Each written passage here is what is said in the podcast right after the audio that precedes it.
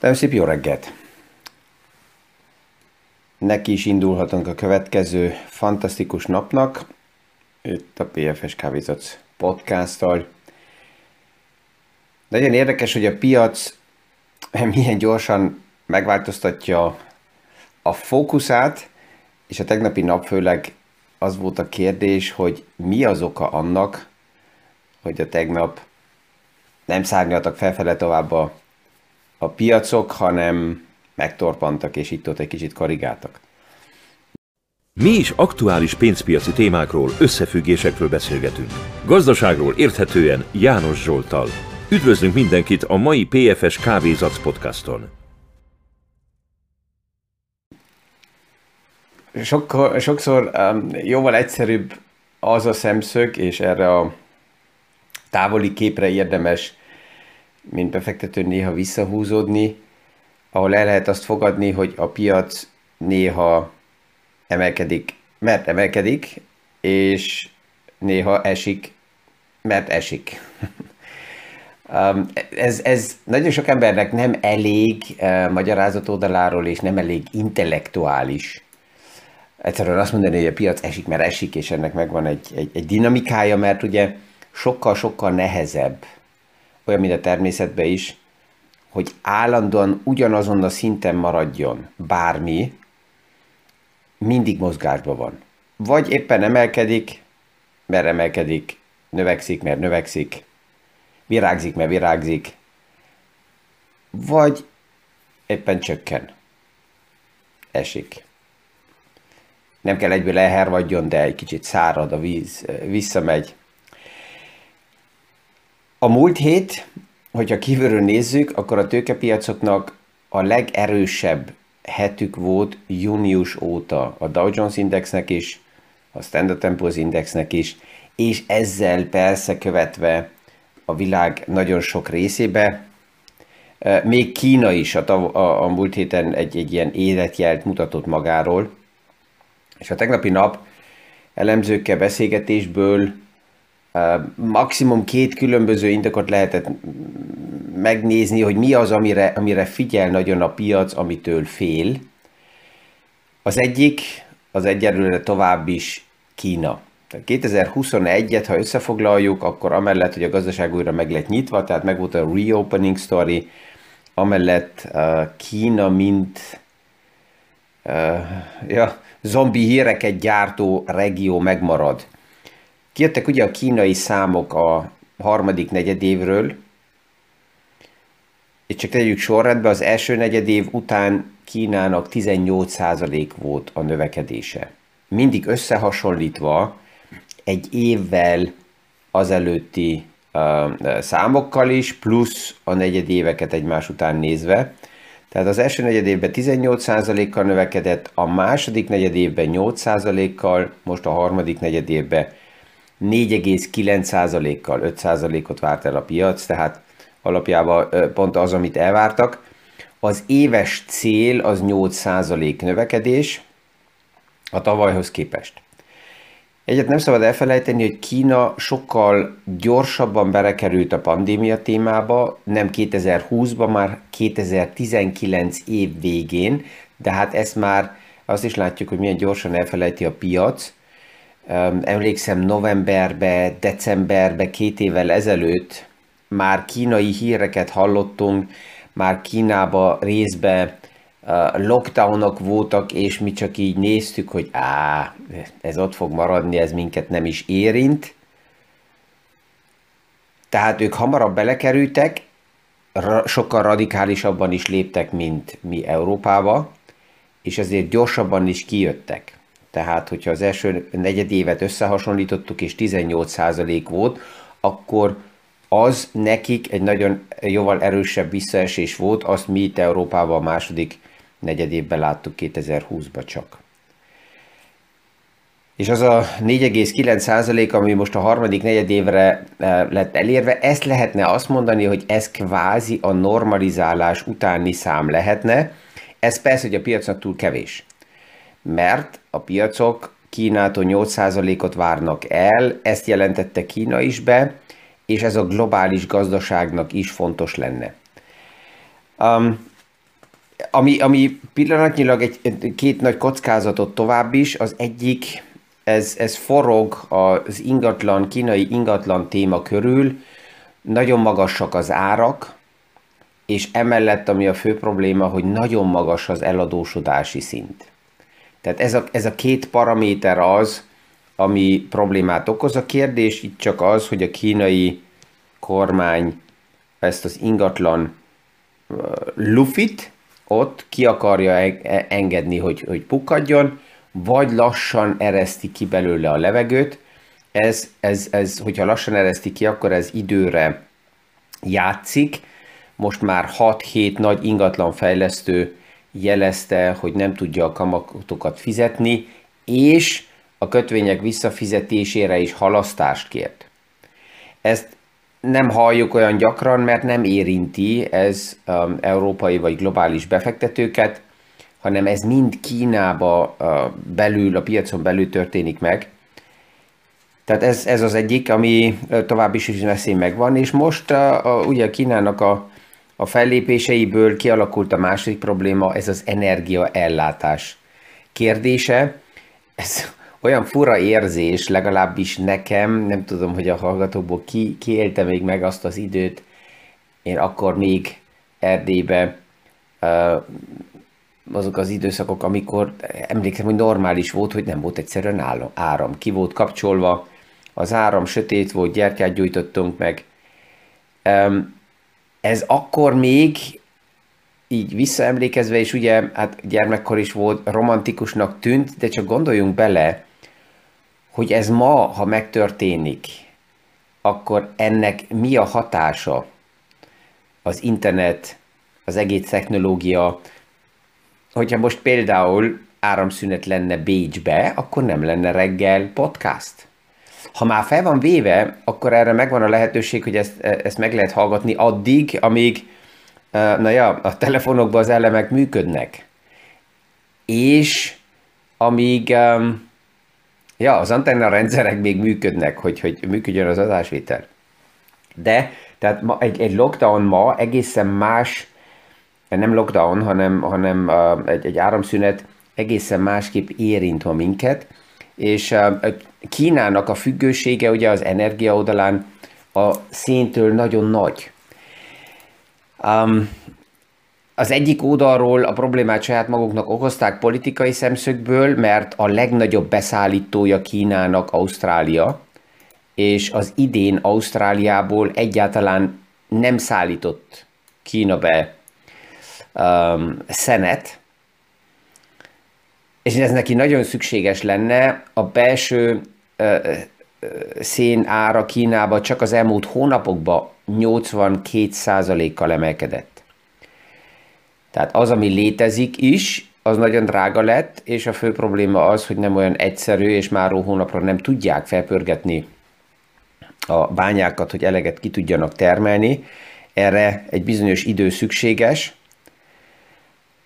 Tehát tovább is az lesz a kérdés, itt figyelve Kínát, hogy, hogy mennyire sikerül a gyártópadokat működésbe tartani, mert ez tovább is kihat az egész globális piacra. Ennek van egy jó dala is, hogy nagyon sok globális cég ezt kijelentette, és azt mondja, hogy ő el fogja hozni a gyártópadokat Kínából, visszahozza Európába, visszahozza Amerikába, de ez is idő kérdése, tehát ez nem működik így már hónapra, hogy azt mondani, hogy oké, okay, most egyet gondoltunk, és akkor áthelyezünk mindent az európai piacokba.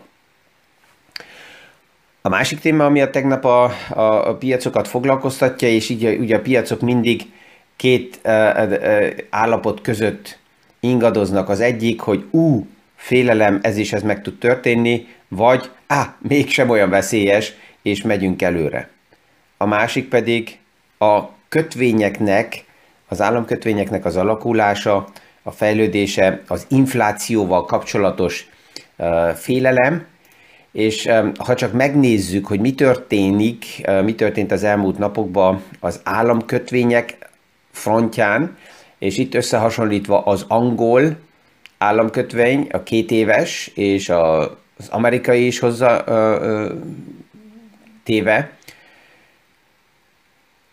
A brit központi bank már jelezte, hogy ők úgy látják, és ott látjuk, hogy a Brexit is pluszba elég sok problémát okozott, amire azt lehet mondani, hogy nem meglepetés, ez előre látható volt, akkor sem segít, mert megvan a Brexit, ez inkább jó példa a világnak a más részeinek, hogy mennyire érdemes ezekkel a kérdésekkel foglalkozni, mert még a Brexit nélkül is a globális gazdaságnak megvannak a kihívásai, ezzel pluszba nagyon erősen emelkednek a brit rövid két éves államkötvényeknek a kamatgörbéje, és ez húzza felfele az amerikai dollár kötvényeket is.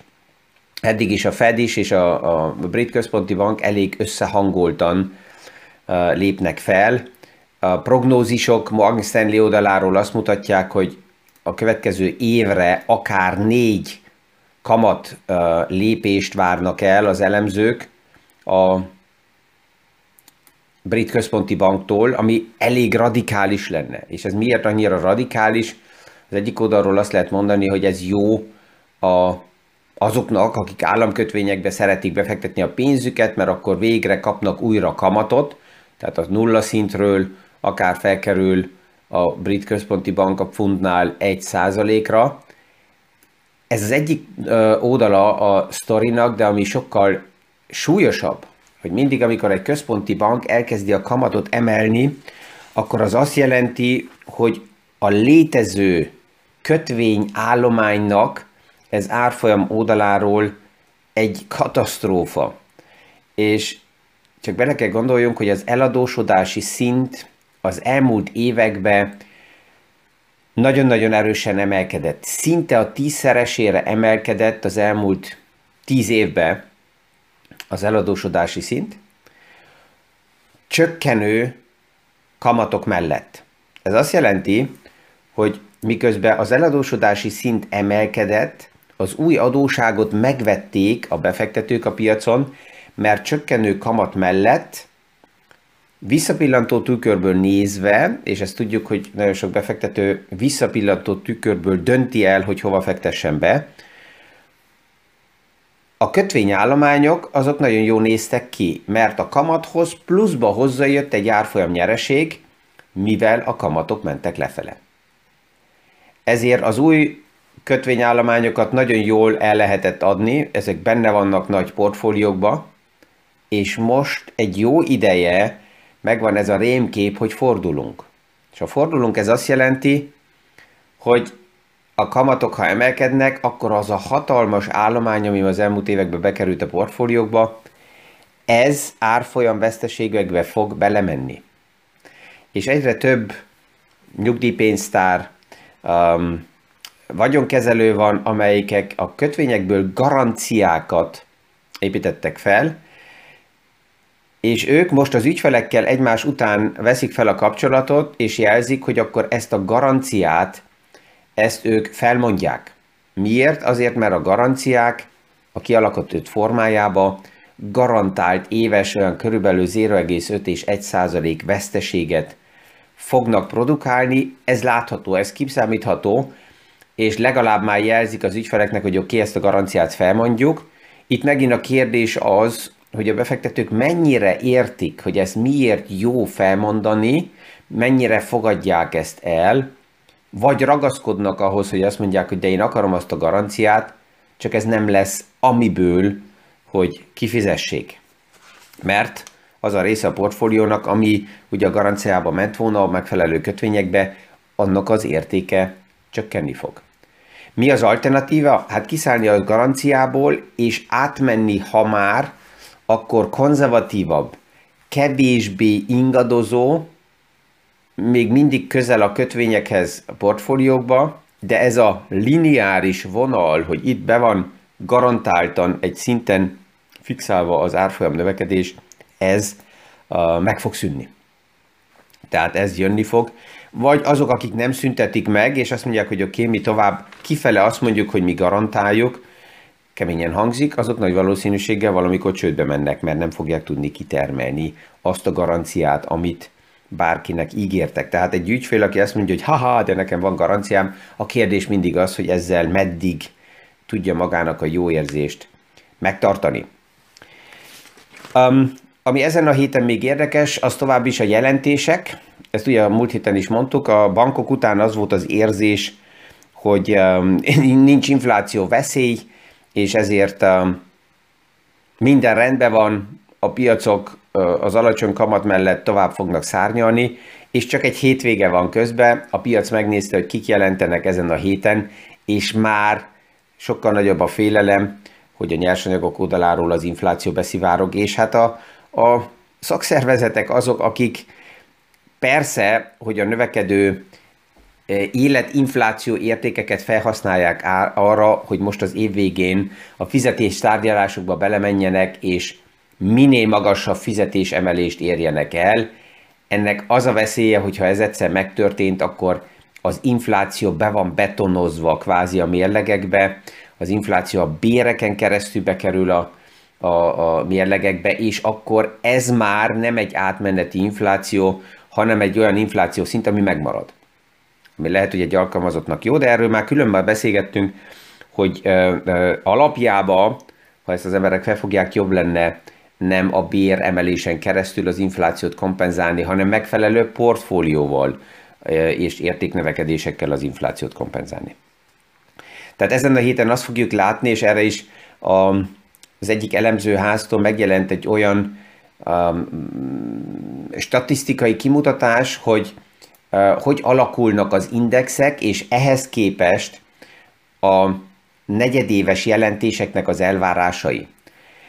Ez mit jelent? Mikor a negyedéves jelentések vannak, akkor előre a piac már nem várja meg, hogy jöjjenek a jelentések, hanem a piac előre általában a jelentéseket ilyen suttogó vagy besugó információkból már beárazza. Tehát minél közelebb jönnek a hivatalos jelentések, azelőtt próbál a piac belehallgatni a menedzsment szövegébe, hogy jobbak lesznek az eredmények, mint amit um, elvártak, vagy gyengébbek lesznek.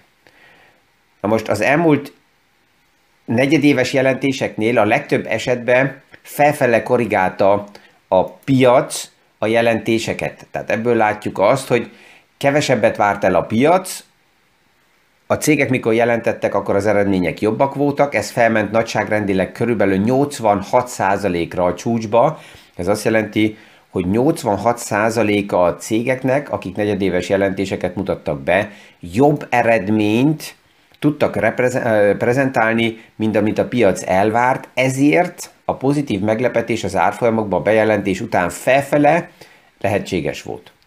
Most csökkent ez a szám. Még mindig pozitívak a meglepetés számok, de nagyságrendileg olyan körülbelül 64%-nál vagyunk. Tehát a piac most már nem várja el, hogy 80, 84%-a a cégeknek meg fog pozitívan lepni, hanem a piac azt várja el, hogy most már csak 64%-a a cégeknek fog meglepni pozitívan. A kérdés az, hogy ki.